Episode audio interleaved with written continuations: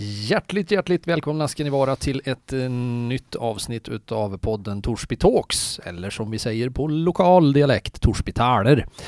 Det här är en podd som vi gör i samarbete med Radio Fryksdalen och utan tekniker går inte det och det är Per Teppers som sitter bakom spakarna. Intervjumikrofonen, den har Christian Fryklund framför sig idag och en spännande gäst naturligtvis eh, på många olika sätt och eh, kanske poesi är det som han är mest känd för. Men vem vet, vi tar en sväng runt alla olika varianter som han har varit inblandad i. Jag säger hjärtligt välkommen till podden Bengt Sören Berg. Mm, tack så mycket. Ja. Jag fick med Sören också, det är inte så vanligt. Nej, jag tänkte att vi är lite sådär uh, breaking news här i Torsby Talks. Mm. Mm. Hur är läget Bengt? Eh, ja, det är en härlig tid om man ser det så till närmiljön och våren och innan allt bryter i, i, igenom, höll jag på att säga. Mm. Jag brukar testa genombrottet genom att åka sparkstötting på Härnsjöns is. Det är så spännande att se hur länge den håller. Innan, innan du går igenom? Ja, Okej. Ja, Mm, vad, vad har du för rekord tänkte jag säga? nej, det, det kan nog bli bra, bra eh, datum i år. Va? Det har varit väldigt kalla nätter långt. Ja, just det. Och, så, va? Så att, Ja. och så är det lite vadslagning och längst ute vid vägen. Ja. När, när säger det blupp, blupp, Mm. blupp. När går Bengt igenom? Ja. Ja, jag hoppas du håller dig på, på rimligt avstånd från kanten ja, Ja, ja, jag så- försöker. så du bottnar. Mm. Hörde du Bengt, eh, jättekul att vi fick med dig i den här podden eh, Torsby Talks där vi pratar med spännande personer ifrån Torsby och Torsby kommun som Mm, har betytt tack. mycket Mm. för det här. Och du ska få en sån här frågan eh, som, som många får i podden och, och du får svara här och nu. Och då frågar jag, eh, vem är den här filuren Bengt Berg? Idag alltså? ja, vem är han idag? Ja, Ja, han, eh, han börjar på att bli gammal. Han är 75 år och eh, några månader. mm. Och bor uppe i Fensborg i en före detta lanthandel. Tömtboa hette på den tiden. Det var butik. okej. Ja. Ett grönt hus in till E45. Men huset står vänt mot Utterbyvägen eftersom det byggdes före sekelskiftet. Ja.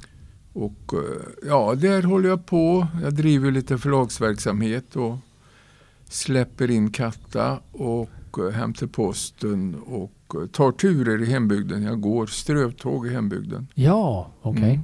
Du sa du släpper in katta, går den aldrig ut? Jo då, Ja. det är jag. Ja, Det är en sån här ombytlig varelse. jag förstår. Ja. Men du, jag tänker att vi, ehm, vi ska börja ifrån det som kallas början. Mm. Mm, 1946 tänkte Mm. jag, den 15 juni tog ju det sin början. Men jag tänkte berätta för dig då eftersom jag ställde frågan vem Bengt är. Tänkte jag berätta för dig vem du var 1946. Eh, Det var nämligen så att när du föddes så var Per Albin Hansson eh, statsminister i Sverige, socialdemokrat. Eh, IFK Norrköping blev svenska mästare i fotboll. Och den totala svenska folkmängden var eh, 1946 6,7 miljoner just för detta tillfälle. Eh, Du är tvilling men enligt kinesiskt horoskop är du hund. Eh, Det kanske du hade koll på. Och Bengt eh, är ju det latinska namnet för den välsignande. Mm. Mm. Sen tycker jag det kommer en ganska kul grej och som är lite räknenörd sådär. Eh, du har namnsdag om 365 dagar men du blir 76 år gammal om 77 dagar. Var inte Mm. det spännande? Jo, det är, det, det är fascinerande med siffror. 75-åring som blir 76 om 77 dagar just idag. Mm, Ja, ja du menar så. så ja. jag. Ja, Talmagi. precis. Mm. Eh, men det var, det var ett sidospår. Nu får du berätta. 15 juni 1946. Vart tog livet sin början för Bengt? Ja, det är inte så långt härifrån. Det var på BB i Torsby. Men det var rätt dramatiskt har jag hört för jag hade navelsträngen två varv runt halsen. Hoppsan! Och det är ju inte så lyckat kanske, men eh, det gick bra. Mm. Mm. Kanske var det tur att inte BB var nedlagt redan då för då har det inte blivit någon string idag här. Nej, det, det hade nog inte varit då. Och det här är ju som sagt drygt 75 år sedan som sagt och Torsby BB eh, i centrum. Vart, ehm, eh, att du är född där, det, det, förstår jag. Men vart, vart bodde han? Var blev första Eh, hemmet? Ja, inte långt härifrån det heller. Det var ett, ett par kilometer norröver på Bergebyvägen på vägen mot Vassjön. Ja. Som också blev min, eh, en av mina viktiga geografiska hållpunkter under barndomen. Med alla simskolor och järnmärken och magplask och Ja, okej. man dök mellan blodiglarna där i skymningen. Men eh, det var ju helt annorlunda i Sverige på den tiden på landsbygden. Det var en levande landsbygd och det var före avhästningens tid. Mhm. Min morbror hade ett sånt där litet jordbruk med häst och fyra, fem kor och höns och sådär. Va? Så Mm. att Mm. jag fick med mig det där och det tyckte jag var väldigt värdefullt sen då när, när tiden har förändrats. Min far jobbade på Notnäs ångsåg hette det då Ja. och kom cyklande hem eh, på kvällen. Jag minns när jag var barn och stod där och tittade mot Grindhöl vid Slakter Andersson i Bergeby för då kom det en flämtande cykellykta och på pakethållaren hoppades jag det skulle vara en skokartong Mhm. från Hedbergs skor. Nämligen när slamkryparen försökte göra entré i Torsby. och alla skulle ha slamkrypare och Aina Hedberg hade inte vågat ta hem mer än tio par. Va? Och de gick ju som Ja. margarin i månsken. Så då fick man vänta och längta. Och, eh, ja, det var min far, han jobbade där och eh, min mor kom från jordbruksmiljö kan man säga. Och jag gick i Vasseruds folkskola. Ja. Mm. Eh, på eh, också det otroligt eh, idylliskt. Det kanske var kallt åt rumpan när man satt på utedasset. Men det var varma, värmande kaminer i hörna på skolhus. Och en psalmorgel. Och eh, så hade vi faktiskt en sorts videoapparat. Det var på 50-talet. det var Hoppsan. Jaha. Alltså i form av Mm. gammaltestamentliga planscher som hängde på en spik. Ja. Men det satte igång fantasin liksom. Jakobs steg och Ja. den brinnande busken och flykten från Egypten. Och det var liksom vår tids eh, eh, spänningsalstrande fenomen. En Mm. plansch. Mm. Mm. Du sa Vasserudskolan, är det där det allmänt tagna skämtet att eh, jag kan inte räkten, jag har gått i Vasserudskolan? Ja, det stämmer. Är det för så för alla? Ja, i alla fall för mig. Alltså, matematik har varit ett trauma hela tiden. Och det berodde bland annat på att man skulle gå fram till tavlan och räkna för klassen. Va? Ja. Mm. Det var ingen höjdare. Nej, okej. Nej. Det, så det stämmer alltså? Det är inte Ja, en, ja, det är helt- det är inte en myt som stämmer? en, en, en sanning. Och, och, det- liksom om, man kom, om man tänker sig en matematisk karriär i något sammanhang så talar man inte om att man gått i Vassreskolan. Nej, jag förstår. Mm. Du Bengt, eh, vi kommer att hoppa lite fram och tillbaka här men, men eh, du är ju som sagt, du är världsberömd för, för både ditt författarskap och poesi och jag kanske svänger mig med lite fel titlar här som sagt, redaktör men även politiker. Vi kommer in på mycket olika här men vi är väldigt nyfikna som sagt på det här med, med skolgången. Alltifrån Vasserud som det börjar nu då men Mm. sen också uppåt. Jag vet inte, kallas det realskola? Ja, eller vad det heter var det? realskola. Det var realskola, ja. Eh, och det var ju Torsby då, då blev det en skolväg på ja, ett par kilometer dit till realskolan och sen gick jag på gymnasiet i Torsby också. Det var en väldig omställning ska jag tala om. Ja, jag ska tro det. Ja, Mm. därför att i Vassreskolan så pratade alla samma språk. Ja, Dialekt nämligen och i Torsby fanns ju det som tar svenska också så det var ja okej. väldigt speciellt. Det var den första internationella upplevelsen. Ja, det var det faktiskt och det var ju mycket som var fascinerande med Torsby, det här med järnvägen och, Mm. Mm. och alltihopa. Cirkusen när den kom i september. Och, ja. Mm. Men jag gick där i skolan och eh, hade väl inga höga betyg i egentligen något ämne samtidigt. Jag var bra i nästan alla ämnen vid ett till, alltså en termin. Okej. Utom matte då. Ja, ja. Men annars så gick jag som en jojo. Jaha, okej. Mm. Ja, var det lite för stunden intresset som Ja, avgjorde? jag tror det. Ja. Jag minns när vi hade biologi så blev jag så fascinerad av ett djur som heter myrslok. Ja. Eh, så att då, då var det ett lyft. Va? Men sen eh, nästa termin så var det väl något som inte var lika roligt. Nej. Det kanske var. Någon skalbagge av något. Ja, just det.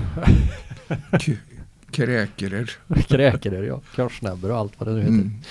Hade du något favoritämne då, även om betygen inte var de bästa alltid? Ja, alltså i folkskolan så var det ju kristendom faktiskt. Mhm. Och eh, välskrivning. Jag har alltid varit väldigt duktig att skriva. Mm.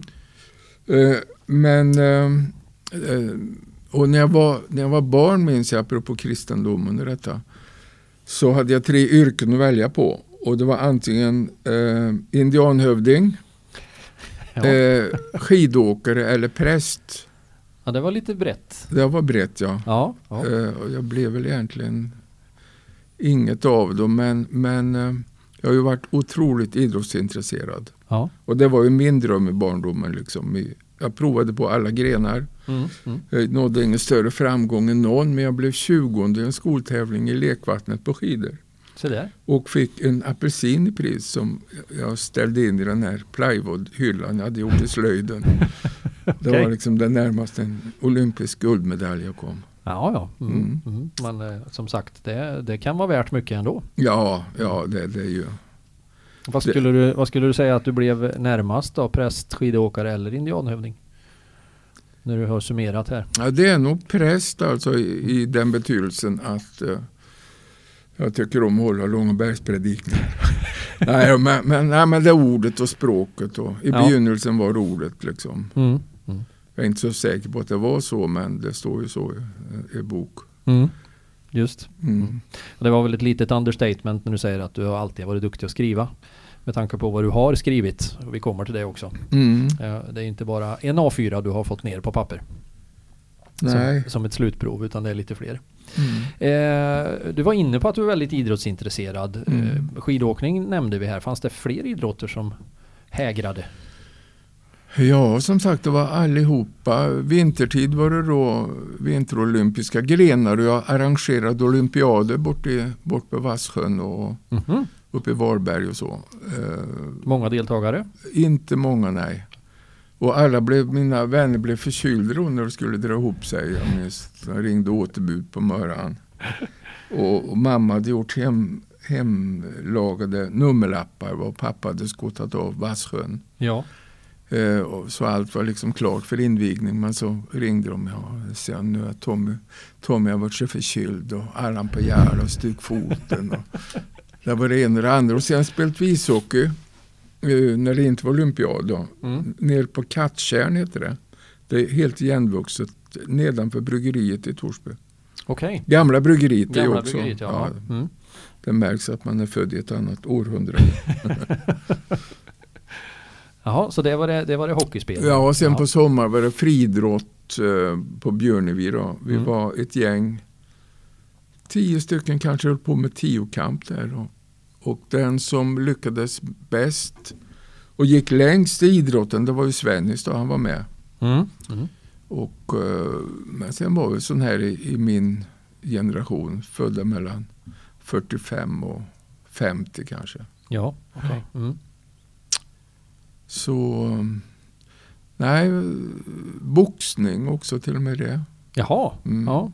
Förebilder inom Ja, boxningen? det var ju på Ingmar Johanssons tid, eller Floyd Pettersson, eller Flod Pettersson som de sa i stugan. Ja, ja. Mm. Så vi skickade efter boxhandskar till bröderna Tysklind i Insjön hade, hade matcher där uppe i skogen. Så där. Mm. Mm. På blodigt allvar också Ja, kanske? alltså och ingen av oss var ju speciellt träd. Det är ju väldigt jobbigt att gå med armarna högt. Ja, ja. Bara det och sen få stryk samtidigt. Så att, nej, nej, det blev inget mer än näsblod. Nej, jag Mm. förstår. Mm.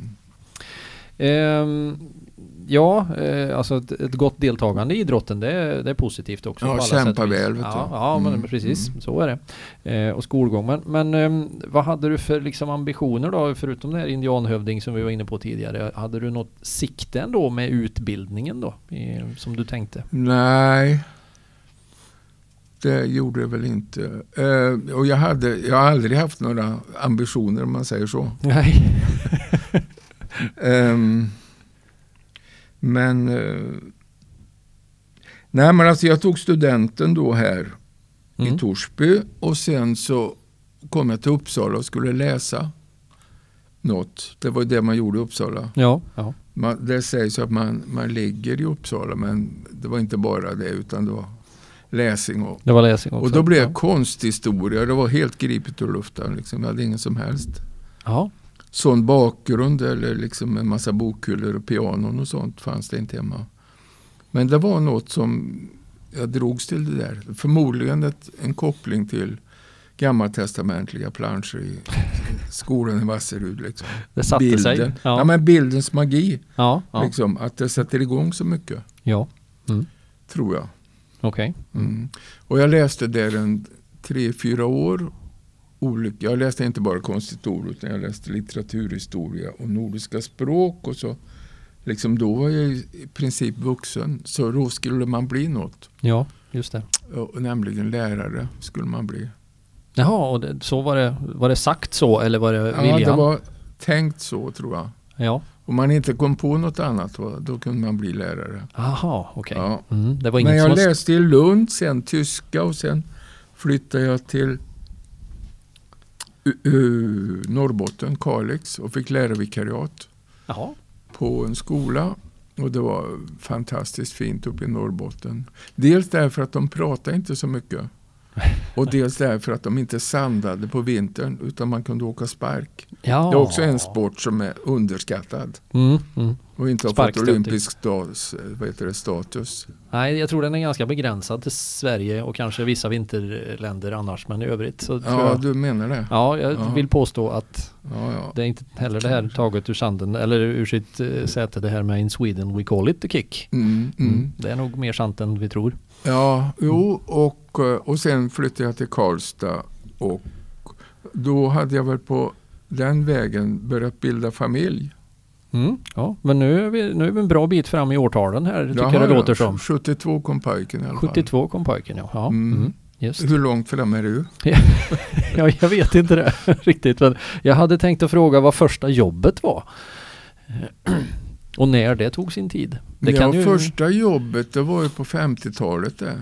Okej. Barnarbete var väldigt eh, frekvent här i gränstrakterna. För jag var med som så här margarinunge. Ja, Okej, Och mm. åkte skytteltrafik, Öjermon och Svulleria. jag förstår. Mm. Mjöl, margarin och, komp och allt för var. Mm. Mm. Men sen var det sommarlov eh, när jag gick i kanske realskolan. Då var jag med och, och mätte timmer. Som banhund hette den vackra titeln. Jaha, Man höll en kedja, en länk, länkar som man mätte fot. mm. Hur många fot lång, hur många fot lång Mm. Fotlägg. Fotlägg. Ja.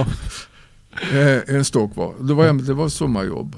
Jaha, Och okej. det var väl mitt första mer sådär illegala menar jag. Mm. Kommer du ihåg timpenningen? Månadspenning tror jag var 15 kronor. 15 kronor. Mm. Mm. Mm. Så det var ju inte dåligt. Eh, Och så ja, sen var det lärarvikariat Sen var det lärarvikariat. Ja. som, som kom. Ja. Eh, ändå berest inom Sverige som du säger. Uppsala, Lund, eh, Kalix och sen Karlstad. Så det är ju Sveriges alla hörn med tanke på att du då är född i ja, jag åkte också. en fyrkant så. Ja, mm, precis. Eller som ett kors. Eller som ett kors, ja. Eh, och pojken kom 72 sa du. Men, Mm. men när eh, det här lärarvikariatet uppe i Kalix. Kalix, när, när är vi då i årtal? Då, då var han faktiskt, han var född i april och lärarvikariatet började i augusti. Och Mm. då åkte vi upp, jag minns den här resan, det var lite grann som, vad heter de här utvandrarna? Kristina och uh, Ja, Max von Sydow. Ja, vad, heter det? ja, men i alla fall, det de- var så, vi hade en Saab kombi röd Mm. och åkte och allt vi hade i Bohag rymdes i Saab kombin. Okej. Mm. Och då tog ju den här barnvagnsinsatsen mest plats. Mm. Så det var inte så mycket. Nej, det var det inte då. Nej. Nej. det var inga stora vardagsrumsmöbler. Nej, det var inte det. Nej. Men som sagt, det var bra spark för och det var viktigare än en bäddsoffa. Det var huvudsaken. Mm. Hade du spark med dig upp? Ja, Ja, på taket? på taket. På taket. Man lämnar ju inget åt slumpen. nej, nej, nej, nej, precis. Det gäller att bygga volym. Mm. Mm. Ehm, jag är lite nyfiken då på det här eh, som vi sätter titel på dig. Vi sätter författare, översättare, redaktör och politiker när man, när man googlar eh, Mm. Bengt Berg. Ehm, men men eh, vad skulle du själv säga utav de här? Vad är du för någonting? Eller vad, vad var du? Vad vill du kategorisera dig som? Ja, Jag tycker författare låter liksom lagom tråkigt så det, det är väl det som Vi kör, vi kör på kan den. stå i telefonkatalogen. Ja, okej. Ja. Ja.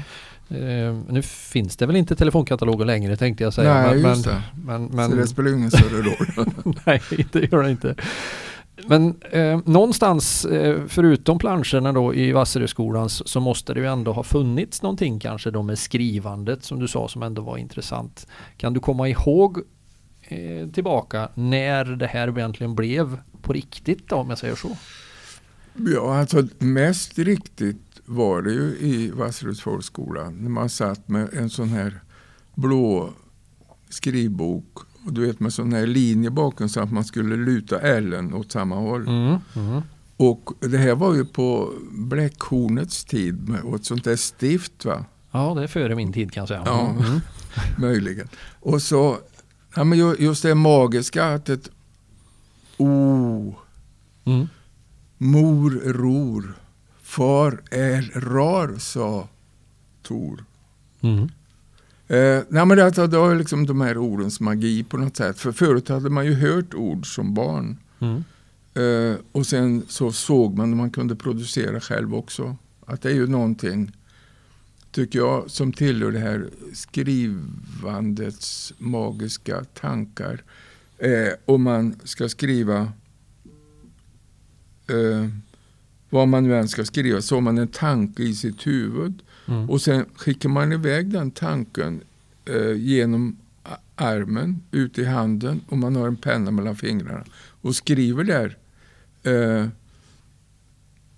cyklopöga Mm. till exempel. Mm. Det, det är ju ett under. Hur, ja, men hur går det till? Ja, det håller jag med på. Bra det ska du inte fråga. fråga mig heller. Nej men, Nej, men eh, vad sa du? Och när jag började skriva eller? Hur? Ja, eller man, man kan också vända för när, när upptäckte du själv eller blev du upptäckt? Ja, just det. Ja. Eh, det var under den här eh, ännu en misslyckad period. Det med när man skulle trimma sin moped. Mm. När man skulle trimma sin svarta push. Ah, okej. När man inte visste hur man gjorde. När man gick till Gustav i verkstaden som inte ville trimma pushen. Mm. När man blev ett åtlöje i hela norra Värmland genom att vara den enda unga killen som hade moped som gick i 30. Som blev ifrånåkt. blev ifrånåkt och de, det fanns två mopeder till i, i Fryksände församling som gick så och det var två tvillingsystrar som bodde grannar med mig, Ellen och Ingeborg, som var kyrkvärdar och låg mellan 60-70 år, inte kilometer. och de och jag var de tre som åkte i 30. Ah, okej. Och då, apropå att börja skriva, då började jag skriva dikter som gick jävligt fort. alltså, då- var det tillsammans med en kompis som Okej. heter Jan Bengtsson, bor i Västervik nu. Ja, ja. Eh, Men dikten var en kompensation alltså för allt. Mm. Var det en frustration då som kom ut den vägen? Ja, det, det är väl, de är väl besläktade liksom. Men Ja, ja.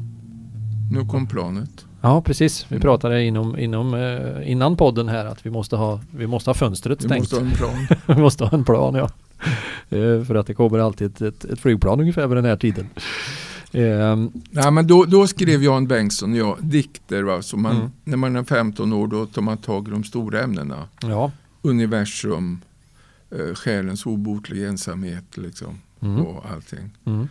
Och så hittade vi på pseudonymer så att ingen skulle veta vem det var.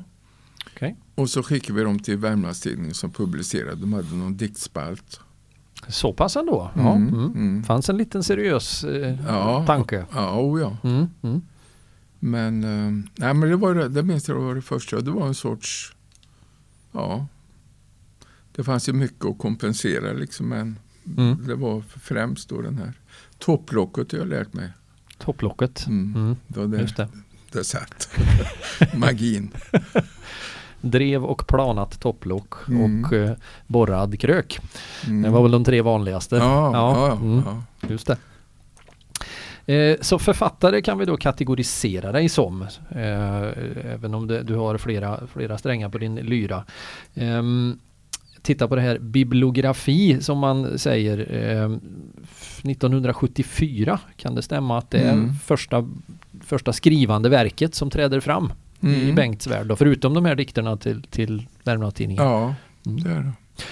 Eh, är du fortfarande lärare då i det här? Alltså är du både och här? Har du inte riktigt Ja, jag är framförallt Mm. är det, jag är i alla fall inte författare men, men jag gick ut lärarhögskolan i Karlstad någon gång eh, hösten 74 och fick ett vikariat i Hagfors Okej. Mm. på Asplundsskolan 75. Och det var i den vevan då, det var ett litet dikthäfte som heter Där drömmen slutar. Mm. Jag, har, jag har markerat några, bland annat den. Mm. Eh. Ja, den var ju viktig för den var den första liksom. Ja, Och om det inte är någon som är först så är det svårt att få ja men precis. Svårt att få någon fortsättning. Ja, få, ja just det.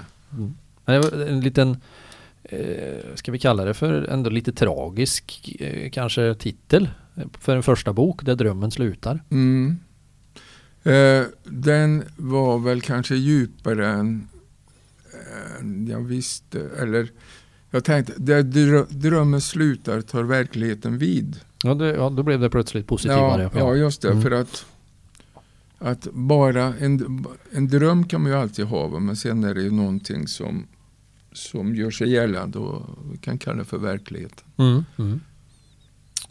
Ehm, ja, men, men det var en liten diktsamling med en bild på framsidan, minns jag, av ett, på den tiden sa man zigenarkapell. Eh, nu säger man romskt kapell kanske, Ja, ja. från Torsbymarten som spelade. Och så var det någon som har tagit en, ett kort. Jag vet inte varför jag valde den bilden, men okej. Ja. det kanske var för att när jag inte blev indianhövding hade jag drömt om att bli liksom en sån här Det var i alla fall ett tält som, Ja. ja. som Mm. hängde med där. Ja. Mm. Eh, om, om jag säger då, alltså poet eh, och författare. Du, Mm. du får hjälpa mig. Är, det- är det skillnad på dem egentligen begreppen? Eller är det, Oh ja. ja, okej. Ja. Herregud. My God. Nej men alltså poet, då, då skriver man ju dikter och det är ju författare mer en neutral titel. Va? Man liksom ska deklarera eller man ska Ja. stå i den telefonkatalog som inte längre finns. Ja, ja. Mm. Poet, ja det är en riktig po- alltså det, Poet har ju blivit så löjeväckande på något vis. Va? Man nästan har det som, eh, ja det där är en riktig poet ungefär. Men i andra delar av världen så, så har ju poet ett helt annan, en annan status. Mm. Eh, och det finns de som liksom har vanliga heder, eh, hedervärda titlar och visitkort och så skriver de poet också bara därför att de sk- råkar skriva lite dikter. Okej, ja, ja. Mm. Ehm, Men ja, ehm, författare är mer yrkeskategorin och poet är mer Ja, att man skriver dikter helt enkelt. Ja, ja Mm. okej. Mm. Mm. Och dikter är väl ändå det som ligger väldigt varmt om hjärtat? Kanske inte enbart men väldigt varmt om hjärtat. Ja, det, det gör det absolut. Det liksom, och det beror på olika saker. Eh, Det beror bland annat på att jag tycker dikten är ett så otroligt demokratiskt uttrycksmedel. Eh, Därför att det krävs, ja, det krävs ett papper och en pennstump. Så kan du skriva en dikt. Liksom. Och, eh, sen finns det inga regler för hur en dikt ska vara. Det är ingen som kan komma och säga, nej men så är det inte. Jag läser något som jag skriver, men så är det inte. Jo, så är det, säger jag, i dikten. Mm. Mm. Och i dikten blir 2 plus 2 5. Alltså det blir någonting mer än bara eh, det faktiska. Mm. Eh, och dikter kan man skriva när man har ont om tid. Okej. Och dikter är precis som bröd. Va? Det finns längst på den kanten finns det grovt rågbröd. Du äter med västerbottenost och en halv centimeter bondesmör. Mhm. Och åt andra hållet är det en maräng Ja, som om du doppar den i kaffet så försvinner han. ja. Och det finns sådana dikter också som nästan försvinner om man ser på dem. Som jag har väldigt svårt för. okej. Mm. Men jag måste inte tycka om maränger. Nej, nej.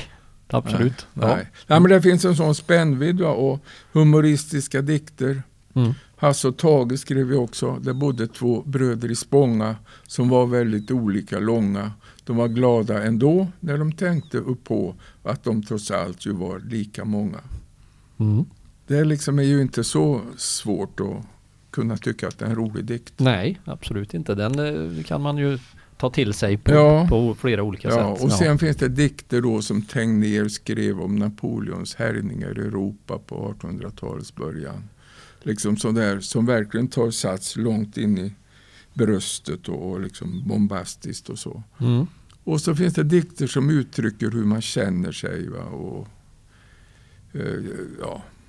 Ja, men alltså det, det är sånt, sån möjligheter. Och då tycker jag att det är så synd att så många människor tycker att det med poesi, det begriper jag inte, så svårt. Det så.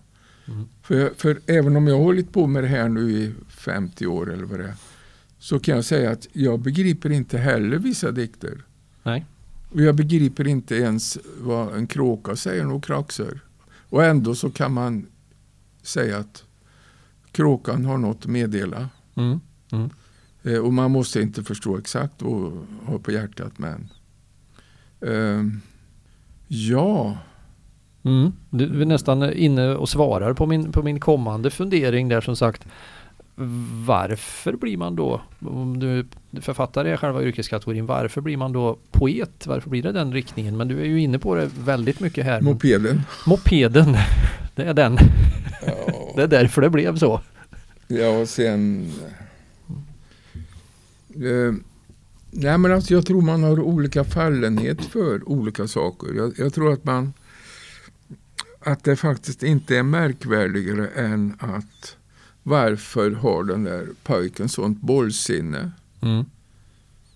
Varför är den musikalisk? Eller hur kan den här personen veta hur man trimmar en moped? Det är ju ett underverk liksom. För, av för, obegriplighet för mig och enkelt för honom. Ja, ja. Mm. Eh, och, och jag menar det är ju hundra gånger enklare för mig att skriva en dikt om i princip vad som helst än att sätta vinterdäck på bilen. Ja. Det är ju inte svårare än så. Nej, och vice versa för en del. Nej men alltså Ja. vissa grejer är naturliga. Ja, ja. Eh, och, och, och då kan jag säga att det är en slump att jag halkar in på det här bananskalet då med poesin. För det, det har ju det har ju tagit mig runt lite i världen faktiskt. Och det är också helt obegripligt. Att den här pojken som stod och vänt på cykellyktans flämtningar vid grindhål hos Slakter Andersson Mm. eh, står och läser dikter i, i Medellin i Colombia Mm. om älgjakt.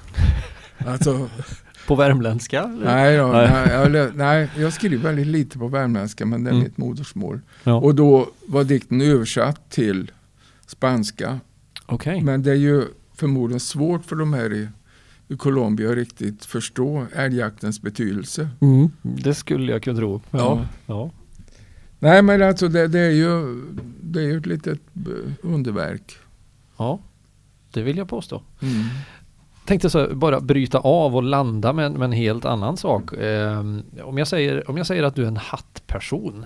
En, Hattperson eller mössperson. mm, För jag tror nämligen aldrig att jag har sett dig utan hatt eller mössa. nej, Inte Eh, negativt på så vis. du, Men, men du är för ung för att vara med när jag föddes för då var så gott som bara ur. ja, kanske enda gången. Ja. Nej, men jag, jag förstår och egentligen så började det väl 1990. Okej. Ja. Ja, Men då är du väl född? ja, eh, 76 kom jag med så att 90 Ja, ja. var jag definitivt med. Mm. Mm. Eh, och då hade jag varit på en resa till Israel, Palestina. Och det var under Kuwaitkrisen, du vet det här, väldigt Mm. spänt var det. Ja. Irak och alltihopa. Mm. Och då var jag på marknaden i Jaffa och skulle köpa apelsiner och det gjorde jag. Och sen var det en sån där som hade ett stånd där och sålde mössor. Ja. Han vinkade på mig och tyckte fan vad roligt, det är någon som känner igen mig i Jaffa. Och så köpte jag en sån här mössa då som blev min första. Och så kom jag till Torsby. Och egentligen innerst inne är jag väl, väldigt blyg liksom. Och jag drabbades av sånt här feghet. Va? Jag vågade inte gå ner på Järnvägsgatan med mössa på. Mhm. Okej. För att ja, hade jag haft järnbolagets skärmmössa hade det väl gått men i alla fall så tänkte jag, hur Bengtberg, civilkurage, kan du stava till civilkurage? Och så satt jag och skrev, kan du praktisera civilkurage? Det var fredag. Det var Mm. dans på Hotell Jonte i Hagfors. Okej. Nu jävlar, nu ska mössan invigas tänkte jag. Och åker till Hagfors. Och möts där av en bastant Hagfarsing liksom. Förmodligen vänsterbake vikings ishockeylag. Mm. Och han bara säger, han tittar på mig och tittar på mössa framför allt. Och så säger han, jag jobbar på verket, bor i höghus, har dubba däck. Jaha. Nästan på att grina. Vad fan ska jag... Ja, jag har en gammal Volvo jag som står på parkeringen och sådär då. Ja, säger han. Och, så, och det var mycket rubriker om Kuwait och krigshot och så. Mm. Och så sa han. Åh herregud som det ser ut i Vala. Och så kommer du med tocka mös. och, och då förstod jag liksom sambandet mellan liksom det stora och det lilla i världen. Att Ja, ja. Skulden växte. Ja, okej. Ja, ja. Mm. kände mig som Saddam Husseins utsände. Men i alla fall, då, då var mössan och så, jag överlevde kvällen. Ja. Och då var den invigd och sen, sen hade jag den väldigt mycket och, och den fungerade som en, jag brukar säga det istället för hund apropå mitt tecken där. Mm. Mm. För att jag är kattmänniska, jag har ju inte haft hund, men mössan var istället för hund. För har man en sån mössa så kommer man alltid i samspråk med folk. Va? Mm. Då liksom, varför, är du, varför har du en sån mössa? Och liksom, är du muslim? Är du det eller det eller det? Liksom. Mm. Mm. Så den har varit väldigt bra men samtidigt har den fungerat som ett mjällgarage. Och den har hållit ihop tankarna liksom. Ja, okej. Ja, ja. Mm. Med en liten skärm Ja, på något sätt. då. ja och eh, ja, sen dess har jag slet ut mössa. Mm. Men eh, nu har jag ju ett, en liten grå sådär. Mm. Militära kallar vi det för Olles bror. Jaha, Ja. ja.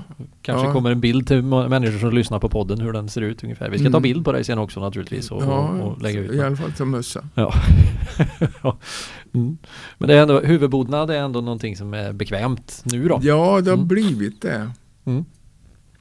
Ja, det var, ett, det var ett sidospår att landa på en platå men, men jag, tänk, Mm. jag tror att många känner igen sig just i det när man, när man ser bilden Bengt Berg så är det oftast med Ja, just par, par glasögon och en huvudbodnad. Ja. Ja. Och Mm. på, på Bokmässan i Göteborg där jag har varit många gånger och så, och då, då liksom var det, det blev liksom han med mössa. Ja. Alla visste ju inte vem jag var, men de visste vem, vem mössa var. Han med mössa. Ja. Okej. Ja. Mm.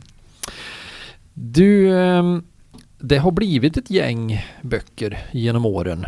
Eh, Det som jag har lyckats få till här, eh, 47 stycken. Och det Kanske är, 47? ja, har jag fått ihop här. Men, Och jag men, tror det bara var 40. Ja. ja, men det kan vara jag som har räknat fel också. Mm, ja. Eh, Och så har du varit delaktiga i, i lite olika böcker och du har översatt lite saker och ting. Ehm, jag, har, jag har tagit ut eh, tre stycken framförallt här, titlar bara. Jag ska inte Mm. säga att jag har läst allt av dig för då skulle jag ljuga i stora mått. Men vi var ju inne på den första, Det drömmen slutar. Mm. Sen är det en från 1987 som heter Termos. Mm. Och en från 1993 som heter Drömmar i plåt. Mm. Mm. Termos, vad är det för någonting? Det är en kaffeflask. ja, det förstår jag. Jag tänkte jag mest på boken. Nej, det, det, det, det är kopplat till det. Alltså en sån här termos man har kaffe i. Mm. Därför att på något vis så... Det är ju en anledning till att man plågar sig med bärplockning. Det är att man har med en termos Ja, okej. och häller upp kaffe där och sätter sig med ryggen mot en tall och Mm. tycker att det är ganska underbart med bärplockning. Mm. Mm. Men eh, alltså det var en period när många svenska poeter, i alla fall några stycken, gav ut böcker. Liksom, någon hette Trenos, någon hette, det var så här grekiska namn. va. Okej, ja. Jag Som jag tyckte var lite snobbigt. Och, för jag visste inte vad trenos var.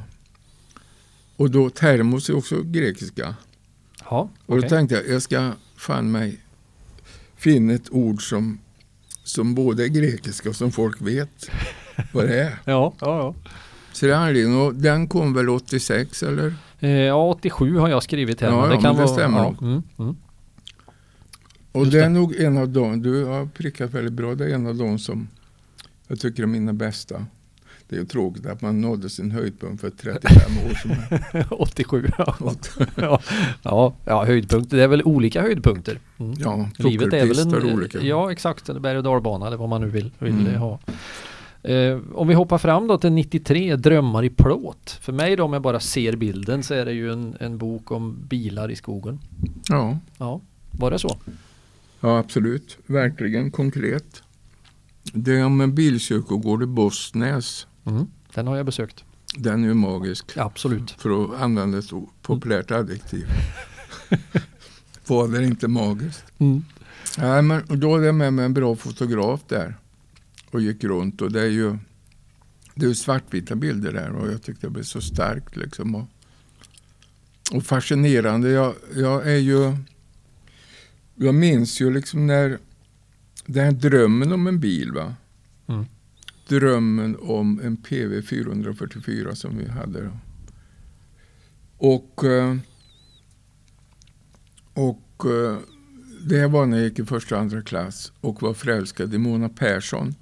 Som bodde i Lillstugan i Slakter Andersson. Det här grindhålet, Ja, ni ko- kommer ihåg va? just det. Just det. Och Slakter Andersson hade, förutom då en härlig fru som hette Sigrid, hade han fyra Lucia-kandidater till jäntor. Och där hyrde de Lillstuga, Okej. Mona Perssons föräldrar. Ja. Och Andersson hade en Chevrolet Mm. Som låg, stod på ladugårdsbacken och glänste som en spyflög. Men eh, eh, Mona och jag, vi liksom tog vår tillflykt till olika bilar som hennes pappa stoppade om inredningen i. Man Ja. gjorde så på 50-talet. Va? Man bytte inte bil utan man bytte tapeter eller Mm. Mm. stoppning. Just. Och där satt Mona och jag och gjorde resor i vårt inre, drömmar liksom neråt Dalsland och alltihopa. Och eh, så kom de där ljuvliga Anderssons döttrar förbi. Ja, Sammer, ska vi åka till Norrland på semester vi? Det där skar ju öra på en. Ja. För att eh, vi, vi, ja, vi drömde om Dalsland. Mm. Mm. Och sen när det äntligen bar iväg då med Chevroleten inom Grindhår där strax efter midsommar satte sig Mona och jag i en IFA minns jag det var. Och jag trampade ner gaspedalen i batten och eh, Mona läser karta och vi hinner ikapp dem nästa dag utanför Härnösand på en rak sträcka. Och vi bara susar förbi och Mona vinkar som drottning Elisabeth när hon åker genom East och i baksätet så skymtar jag fyra spyfärdiga åksjuka döttrar. nämligen dessa Lucia-kandidaterna. Okej. Ja. Mm. Så att det var kompensation det också då. Ja, ja. Okej. Mm. Och vi skrev bilnummer i dikeskanten och höll på. Det var ju meningsfullt för det stod ju varifrån de var. BD var Norrbotten och, Mm. Ja, just på, på den och tiden. ja. X var väl Gävleborg, W Dalarna och så. Mm. Mm. Men sen då flytta Mona. Det är också en anledning till att jag började skriva dikter där. Förlorad kärlek. Hon flyttade till Eskilstuna när vi skulle börja trean. I Vassruds folkskola. Och så hade hon skrivit i mitt poesialbum följande. Vi ska åka många mil ut i lyckans röda bil. Om bensinen ej tar slut ska vi åka livet ut. Tut. Slut. Ja, jag var ju så fruktansvärt olycklig. Ja. Så du förstår, vackert. det är ett vrak du har framför dig. ja, det vill jag väl kanske inte påstå, men ja. Mm. Mm, Mm. Nästan. Ja, men det var en vacker dikt. Ja, det, den tycker jag. Ja, absolut. Du har inte skrivit bara en massa bra böcker och diktsamlingar. Du har ju fått en hel del fina priser och utmärkelser också för det här. Eh, jag har markerat en i, Mhm. i den här och eh, den fick du 2015 och det måste ju nästan vara absolut det bästa man kan få. Årets värmlänning. Mm. Mm. Ja, just det. Det var... Håller du med på att det är det största du har fått? det var en tystnad där som blev... Ja. Nej, men det, Nej, det är väl väldigt hedervärt och så. Ja. Mm. Det är det. Nej, du har fått många fina priser. Nej, nej men det, det är Ja. inte så jag menar. Att, men, men alltså det största jag varit med om när det gäller sån, Mm. Att flämma upp inifrån, det var när jag var med i Tjurbergsrundan i stafett i Vasserud. Okej. Ja. som gick på vårkanten. Eh, och mitt namn var med, jag åkte andra sträckan. Och det var med i Fryksdalsbygden. Ett Ja. referat där de Okej. i princip var väl alla med, men även jag. Ja, ja. Det är nog det största. Men sen kommer då Årets Värmland. Sen kommer årets Mm, värmlänning. mm. Ja, ja det, för, det förstår jag. Men i, i vuxen värld då, så att säga. ja, ja. Mm. Men ingenting är större än barndomens uh, hänförelse. Det Nej, det är starka minnen. Mm, Mm. mm. Ja, Och som sagt, det är första gången man upplever dem och då blir de ju väldigt starka. Ja, och sen har man ju ingen aning om att det är helt meningslöst. det, det är klart. Ja, man Inte bara för- ser sitt eget namn liksom. Ja, mm. Ja, det håller jag med på. Mm. Du, eh, det är ju också så att eh, av någon anledning som du ska få förklara för här så, så blev du politiskt intresserad någon gång i livet också. Mm. Mm. Och du blev så pass intresserad så att du har ju till och med suttit som ledamot i Sveriges riksdag mellan 2010 och 2014. Mm. Hur kommer det sig? Att jag blev politiskt intresserad. Ja, och att du hamnade där. Ja, det var ju ett resultat av att jag hade blivit intresserad tidigare. Jag är ju född 46. Och eh, alltså i ungdomen och så där var jag inte speciellt intresserad kanske. Inte mer än andra liksom. Men, Mm. men eh, sen om man är född 46 då är man 21 eller 23 eller 20 år under 60-talet och då var det väldigt mycket politiska aktiviteter Mm. Mm. och eh, rörelser och Vietnamrörelsen var jag ju med i. Protesterade mot USAs bombningar i Vietnam och så. Mm. Och sen i Uppsala träffade jag olika intresserade. Sen har jag ju, alltså i och med att jag kommer ju från, eh, vad ska vi säga, arbetarklassbakgrund. Mm. Vilket jag tycker är väldigt intressant det här och ehm, Alltså ha erfarenhet av ett, ett vanligt vaxdukbord och vanliga människors tankar. tankar. Mm. Ehm, och ändå sen då med åren läsa och liksom utbilda sig och, och lära mig språk och sånt. Va? Mm. Mm. Så jag tycker det är intressant det här med bildning och kultur och i arbetarrörelsens barndom var det ju så att den politiska kampen, den fackliga kampen och den kulturella kampen fördes liksom parallellt. Men det- är nog väldigt mycket känslomässigt att jag blev politiskt intresserad och, och socialist.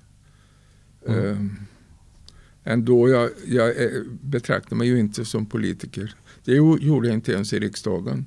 Okej. Nej. Eh, alltså det i första hand liksom, eftersom jag hade, Mm. hade en dikt i bakfickan. Hela tiden. Ja, hela tiden. Ja, ja, ja. Hela tiden, hela tiden. Men du var ändå där en hel mandatperiod. där, det var jättespännande att se hur det fungerar och hur egentligen vä väl fungerande en demokrati som vår är. Liksom. Ja. Och att eh, eh, alla blir väldigt respektfullt behandlade och, och, eh, och så. Men, men eh, jag liksom en anledning till att att jag har de politiska åsikter som jag har det är ju att jag tycker att att ett samhälle där inte alla är med och har det så bra som möjligt är inget lyckligt samhälle. Mm. Och jag, jag vill mena också att det finns ett visst förhållande mellan Alltså jag har skrivit en dikt. Mångas rikedom gör mångas fattigdom fullt möjlig. Eh, Det, det finns liksom ett, ett samband mellan de som äger och de som har. Mm. Och eh, om jag ska uttrycka lite kritik mot vår vackra demokrati så är det väl att, att till allt det som är viktigt med demokrati, yttrandefrihet, tryckfrihet, det och det. Men vi har ju inte med ekonomisk demokrati som jag ser det. Mm.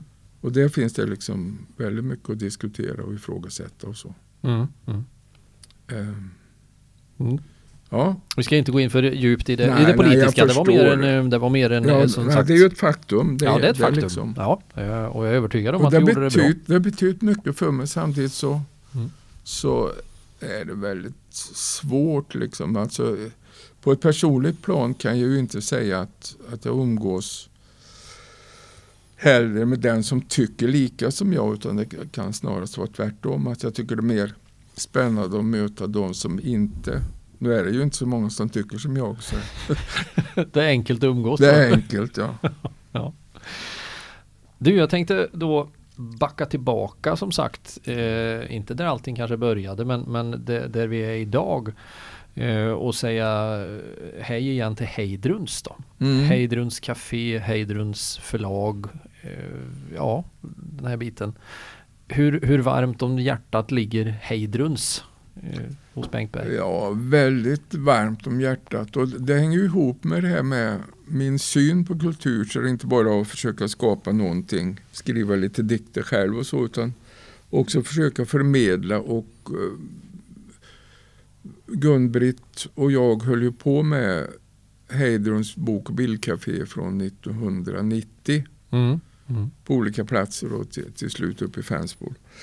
Alltså skapa en plats där människor kan komma, de kan komma, dricka kaffe, de kan prata, träffas. Så att det, det är väldigt brett liksom. Det är inte inget snobbigt ställe utan på somrarna hade vi ju alla möjliga teman och visprogram och Mm. sånger och Ebbot Lundberg och Titiyo var där och, liksom, och då var det ju lite panikartat för det var en strålande kväll och det var väldigt mycket folk och bara en toalett. Så det är som där, där drömmen slutar. Ja, ja, precis den första boken. Ja. Ja. Mm. Mm. Eh, hur ser Heidruns ut idag tänkte jag säga, både förlaget och bokcaféet? Eh, Ja, eh, förlaget håller vi på med. Vi har gett ut kanske 240 böcker eller något sånt. Ja. Men kaféet och så la vi ner för Gun-Britt blev sjuk då för ett antal år sedan och, och sådär. Och det var ju både tråkigt och samtidigt så är det ju så att allt har sin tid. Va? Och Mm. ingen av oss blir yngre. Utan, men det var ju fantastiska år som det brukar heta. ja. Ehm, på olika sätt. Och vi hade ju program även vintertid och konstutställningar. Och Lars Lerin hade ett par utställningar där och så. Ja. Ja. Och det var en ganska rolig grej apropå det då, och apropå vi höll på att reparera huset och skulle byta fönster. Och det är ett ganska stort hus och väldigt många fönster och vi hade bara plast för fönstren. Ja. Och sen skulle Gun-Britt och jag åka just till Latinamerika på en poesifestival, Ja. vilket vi gjorde. Och det enda då som, vi hade inget tjuvlarm på plasten. Men, men det gick ju bra. Okej. ja. Ingen tjuvlarm på plasten nej. Jag ska ha tur ibland också. Inbrottssäker plast. Mm. Mm. Ja. ja, det är det som du säger. Det, är ett ganska stort hus eh, med mycket Ja, och Lars ja. Ledins tavlor var ju redan då ganska attraktiva. Ganska attraktiva, Mm. ja. Mm, jag förstår det. Mm. Ehm, vi, ska väl, vi ska väl som sagt, allting har sin tid som vi säger. Vi ska Mm. börja så smått runda av. Men jag har några sådär intressanta frågor ändå. Om, om jag säger ålderns höst till dig. Vad, vad, vad tänker Bengt pyssla med på ålderns höst? 75 är ju ingen ålder på en häst säger man. Nej, men 75 och tre kvart. Tre, tre kvart ja, var det 77 dagar var det inte så va? Det går fort nu. Ja, Ja, jag har aldrig haft några planer som sagt. Så att, men eh, jag har väl en des, slutdestination, Fryksände kyrkogård. Ja, de, flesta. Mm. Mm. Hit kommer vi alla en vacker dag om vi får leva och hälsa. Mm. Eh, men, eh, nej, men jag håller på liksom med olika samarbeten och projekt och så. Jag, eh, det senaste, det har blivit mycket på nätet och något som heter World Poetry Movement med sådana här nätsändningar. Och Ja. Det är ju jätteroligt det här med att man kan sitta och ha en liten poesisession med någon från Bangladesh och någon, någon i Paris och någon och liksom. Mm. Mm. Ehm, men jag har inga väldigt stora påtagliga planer annat än som gråsparven, leva en dag till och en dag till. ja. Och det är väl en förnuftig inställning. Ja, jag tror det. Ja. Mm. Sen kommer kanske den svåraste. Eh, och jag vet inte, det finns säkert inget svar på den men jag måste ju ändå ställa den. Eh, finns det en bok som du inte har skrivit än? Ja. Vet du vad den heter? Mm. Det är vi väldigt spända på att höra. Tio dagar vinter. Jaha, Mm. den finns här men inte på papper. Ja, den första meningen finns. Okej. Han sitter i en snart utblommad syrenbärså och röker medan en nektarstinn humla stävar hemåt i solnedgången. Det var alltså, jag tog i för mycket, för mycket på första meningen. Men sen 1986 började med det här. 1986. Ja, kom den meningen till liksom, och den, men, den men, har tyngt. ja, men, Men det är en väldigt bra mening. ja, det var det. Mm. Och, och snacka om breaking news här i, i Torsby podd. Så vi, vi, eller Torsby Talks. Vi, vi har alltså begynnelsen till en icke skriven bok Mm. av Bengt Berg. En roman. En roman till ja, och med. Ja, ja, ja. Man måste ta, ta sig ur diktträsket innan man fyller 76, nej 80 menar jag. Och tio dagar vinter. Då får vi Mm. hålla utkik om den då dyker upp. Ja, Ja. ja. Mm. ja jag tycker det är, en fin, det är ett fint mått sådär. Mm. 10 deciliter mjöl brukar de som bakar. Liksom. 10 dagar vinter. Är det en lagom lång vinter det? Tio dagar? Nej, men det är 10 utplockade speciella dagar. Och eh, Ja, du tänker så. Ja, jag tänker så. Och eh, jag har tyckt väldigt mycket om vintern. Men det har jag börjat att inte göra på samma sätt nu. Och då tar jag det som ett tecken på att eh, det kanske, man kanske inte är yngre än man var igår. Sannolikt inte. Nej. Mm. Och då kanske det är dags att ta tag i den där Ja, jo, romanen. ja. Och, och som sagt den här med, med pandemin och helt, allt stannade ju upp. Va? Ja. Och då borde man ju ha skrivit den här. Hur det gick för den här humlan. Mm. Vi är otroligt spända på att få reda på det. Ja, ja, jag är glad att du säger det. Ehm, poet, författare, redaktör, politiker. Ni väljer själv men eh, en eh, ofantligt massa bra böcker har han skrivit. Eh, ofantligt massa bra inslag har du gjort på alla sätt och vis. Nu har du även också på ett ganska kort och intensivt vis fått ihop 75 år här i Torsby Talks, vilket vi är jättetacksamma för att vi fick. Och vi skulle kunna prata hur länge som helst om mycket mer. Men jag skulle vilja rikta ett jättestort tack att vi fick den här tiden och vi kanske får möjlighet att återkomma. Så jag säger med ett varmt hjärta Stort, stort tack Bengt Berg för att du kom till Torsby Talks. Tack för att jag fick komma.